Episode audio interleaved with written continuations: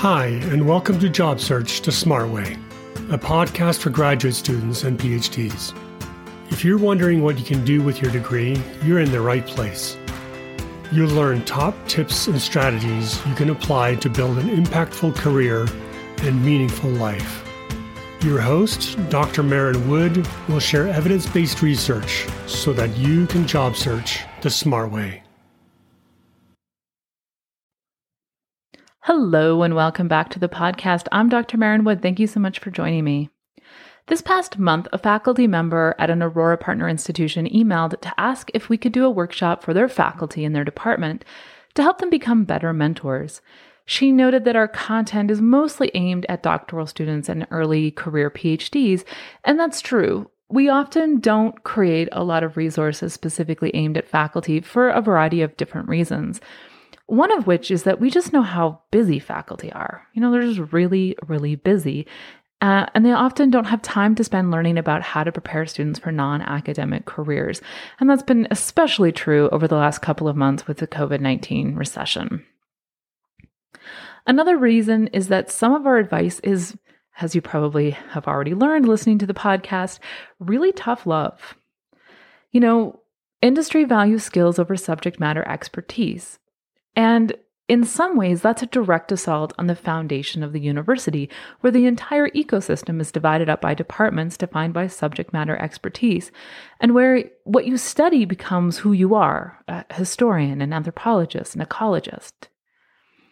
I also think many, many faculty are really despondent about the state of the academic job market, and many have deep concerns and doubts about the future of graduate education in their discipline. And conversations with me can fuel this existential crisis. And yet, advisors and departments have a mandate, duty, and responsibility to their institutions to have graduate students because graduate students are critical to the ranking and prestige of departments and universities, and even to a certain extent to a faculty member's own career path. So, you know, limited time, limited resources, and really big questions with difficult answers. It's hard to really know what to say or how to structure something that would be helpful or meaningful.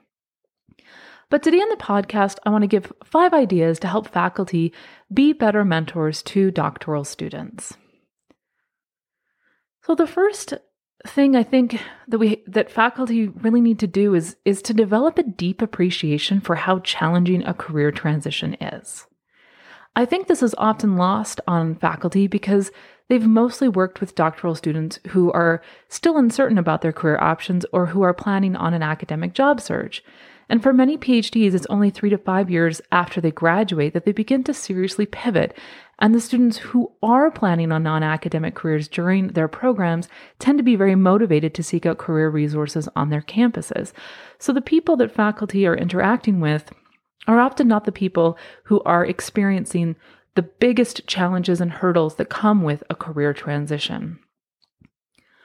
What I'd recommend doing is either reaching out to doctoral students who were in your department or people you went to graduate school with who now work in non academic careers, and either virtually or in person, have a conversation with them about their experience in finding, applying to, and then transitioning into a non academic job.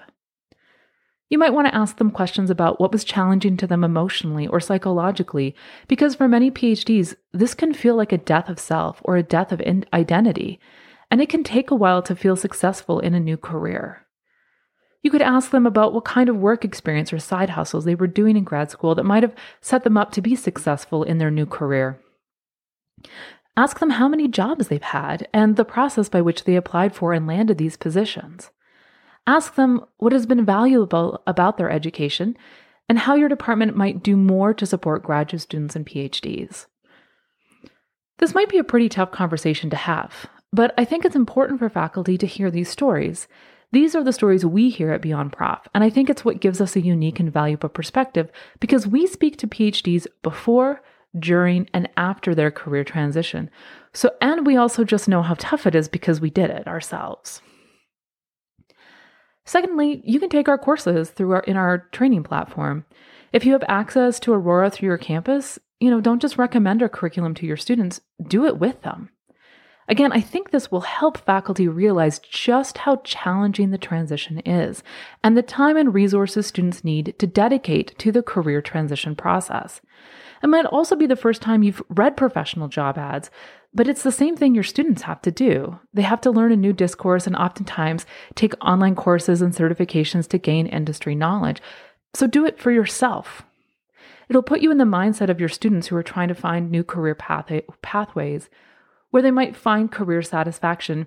And if you're like most faculty we speak to, you'll be asking yourself questions you've never really ever considered because most PhDs don't really do career exploration. We, you know, get into our undergraduate, we either decide that becoming a faculty member looks like a great career or more often than not, we don't even think about a career. We just keep studying the subject matter we love. But what this means is that you've probably never asked yourself, you know, the questions we ask PhDs, which is like what energizes you and motivates you about your work. And you've never had to think about your subject matter expertise as a deliverable instead of the thing you are. And you've probably never really had to think about your skills. What we ask PhDs to do when they leave academia and move into industry careers is tough, it's time consuming, and it's hard which is why way too many people default into contingent positions as adjuncts and postdocs. So, if you really want to support students in breaking out of these adjunct postdoc positions, you have to have that empathy with them, right? And you have to recognize that, like, yeah, it's not enough to just be like, oh, you have a PhD from, you know, Harvard, Yale, Princeton, Duke, Carolina, wherever, and you're going to be fine. They're not going to be fine, right? They're not going to be long fine for a while.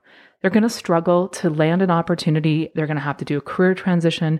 There's emotional and psychological challenges that they have to go to. They got to build a new network. They got to learn a new discourse. They got to read themselves into a new field. And then they have to learn the, a new job. It's hard. So I think, you know, we need to take that with, with great seriousness, and faculty need to take that with great seriousness that what we're asking students to do is hard. Plus, because you'll have done the work, you'll be able to help students or your alumni who are getting stuck in their career transitions because you'll know the proven process. And you can say, when you listen to them, you can say, well, you know what it sounds to me like? It sounds to me like you still are trying to gather information about this particular career path or, you know, those questions that you have, those seem like really great questions for informational interviews. Who are you going to ask for an informational interview? Let's let's brainstorm. You know, do you need to start reaching out to companies of interest, people who work there? Can we focus on PhDs who've transitioned out of the academy? You'll actually be able to like listen to their problem and then give that mentorship and advice about like, yeah, you know, I think what we need to do is we need to have you reach out to practitioners in that career field. Let's think about how you can do that. And the point is, you don't have to know the answers to their particular problem. You have to help them think through the challenge and identify the people who can help them. And having gone through the process yourself will give you that perspective to help them get unstuck. Third, get on LinkedIn and connect with your students, undergraduate and doctoral. First, this will help you be able to just follow conversations professionals in other career fields are having, so it'll be a form of research. What do they talk about? What do they share? Another great advantage of being active on LinkedIn and connected to your students is you'll probably start coming across job ads as your former students share opportunities in their companies, and you can pass those along to other students or, or alumni who are job searching. And you'll be able to make connections between students and alumni. And those introductions can be really critical. And you don't just have to connect bachelor students with bachelor students and doctoral students with doctoral students. If you had a great undergraduate from 10 years ago who's now the head of digital marketing, well, great. Send some of your doctoral students to talk to them.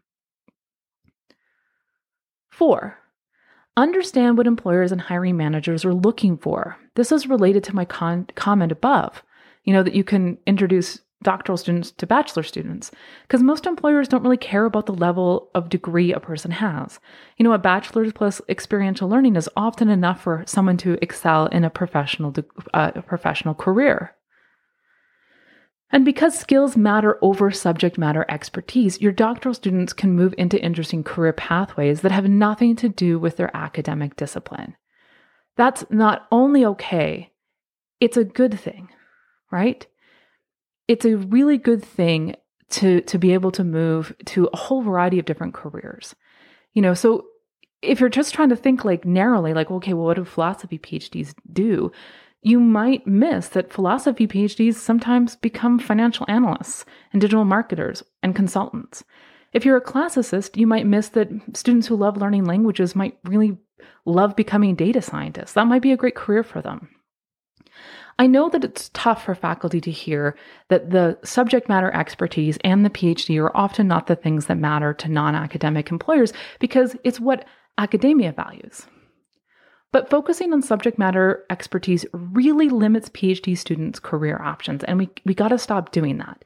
You can do research on you know the grow the top 10 growing fields and they're none of them are specific to an academic discipline right it's like ai data science content marketing digital marketing um, project management right these are all great careers for phds but they don't require a phd and they don't leverage a particular subject matter expertise and that's okay so a, a, one way you can approach this with your students to help them you know reconceptualize their relationship to their education and and their degree is to talk about why they began studying their subject matter in the first place. You know, I mean, sure, I studied history because I like history, but it's also because I value context. I like to be able to situate information in, into a larger narrative or picture. I studied narratives of sexuality because I'm interested in storytelling and the power of story. And I'm interested in how people adopt stories to make sense out of their own lives and it's very similar to the kind of work marketers do, quite frankly. I like strategic thinking and problem solving. I also like work, working collaboratively with others, which is not something I knew about myself until I left my PhD program and was one of the reasons why it was such a bad fit for me. You know, spending all this time alone working on a dissertation, being in the archives. I actually think better when I have a team to bounce ideas off of. These can be really interesting and valuable conversations to have with students, helping them see that their interests are not defined by their academic discipline, but that what they study is but an outlet for their curiosity and creativity. Fifth, work with alumni to find opportunities for your students to get experiential learning. This is the piece that so many PhDs struggle with. Yes, PhDs are smart, they have transferable skills, but transferable skills are transferable because other people have them, right? What I mean is, the skills PhDs develop while earning their degrees are not special or unique to PhDs. They are the same as other people have developed through on the job training and other forms of education. Yes, PhDs are critical thinkers and problem solvers, but so too are lots of other people without PhDs. They're researchers, yes, but so too are people with like master's degrees who go into industry or, or work at NGOs. It's not enough to have skills. What employers are looking for is the application of those skills to solve particular problems. And the problem that PhDs have is that when we apply our skills during our doctoral education, the application looks very different than how people apply their skills in industry. So, what I mean is, a lot of times people will say, like, well, PhDs, they know how to write. And, like, I'm here to tell you that they don't, right? Like, they just don't know how to write for industry. I know this because I try and hire people for my organization, and I almost always hire PhDs. And they, without a couple of years of non academic work experience, it's a really difficult trans- transition into even a startup where everyone else is PhDs. And that's because they just have not applied their skills in the way that we need them to do in order to be successful in a business. So, take writing, for example. They don't know how to write in a conversational tone, succinctly and directly and they don't know why they are writing, right? The strategy behind marketing or sales documents. The same goes with, you know, consulting and, it, um, you know, and for grant writing in industry or in nonprofits. They're just, it's a different genre.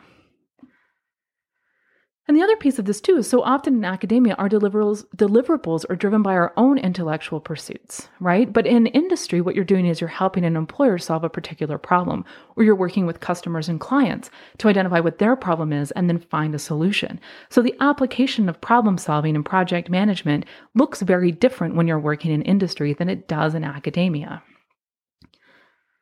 And so when doctoral students go into an industry setting and they're being they're applying for jobs, they are being evaluated against other candidates who have experience applying their skills in an industry setting. And well, the PhDs will get passed over for those candidates.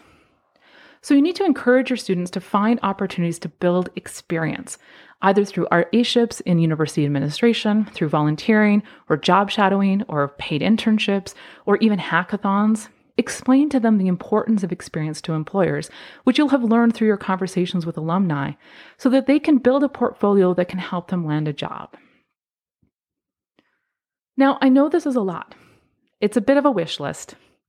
But if you do nothing else, please cultivate relationships with your alumni and have those these tough conversations with them. That will help you and your students shift your perspective on the value of education, uh, doctoral education. Um, and I think in some ways it'll also make you feel better, right? Like I've been in I've been in conversations with faculty who will fight about the value of comprehensive exams, for example, or, you know, the structure of a dissertation. And I just want to shout, like, nobody cares. Like, no academic, sorry, no non academic employer cares. They don't care if your students write comps or don't write comps. They don't care about the format of the dissertation. Those are not deliverables that matter or resonate to most industries. And so what happens is that faculty, they don't know how to reimagine doctoral education, or even if they should, I don't even know if you should. Because the piece that students are missing is that experiential learning. So if you can find ways for students to apply their skills outside of an academic context while they're earning their degree, well, that can really help them help set them up for success.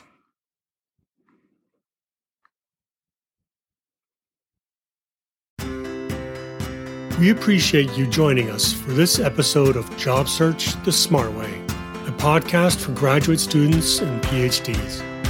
For more resources to help you launch your next great career, be sure to visit beyondprof.com and sign up for our free events.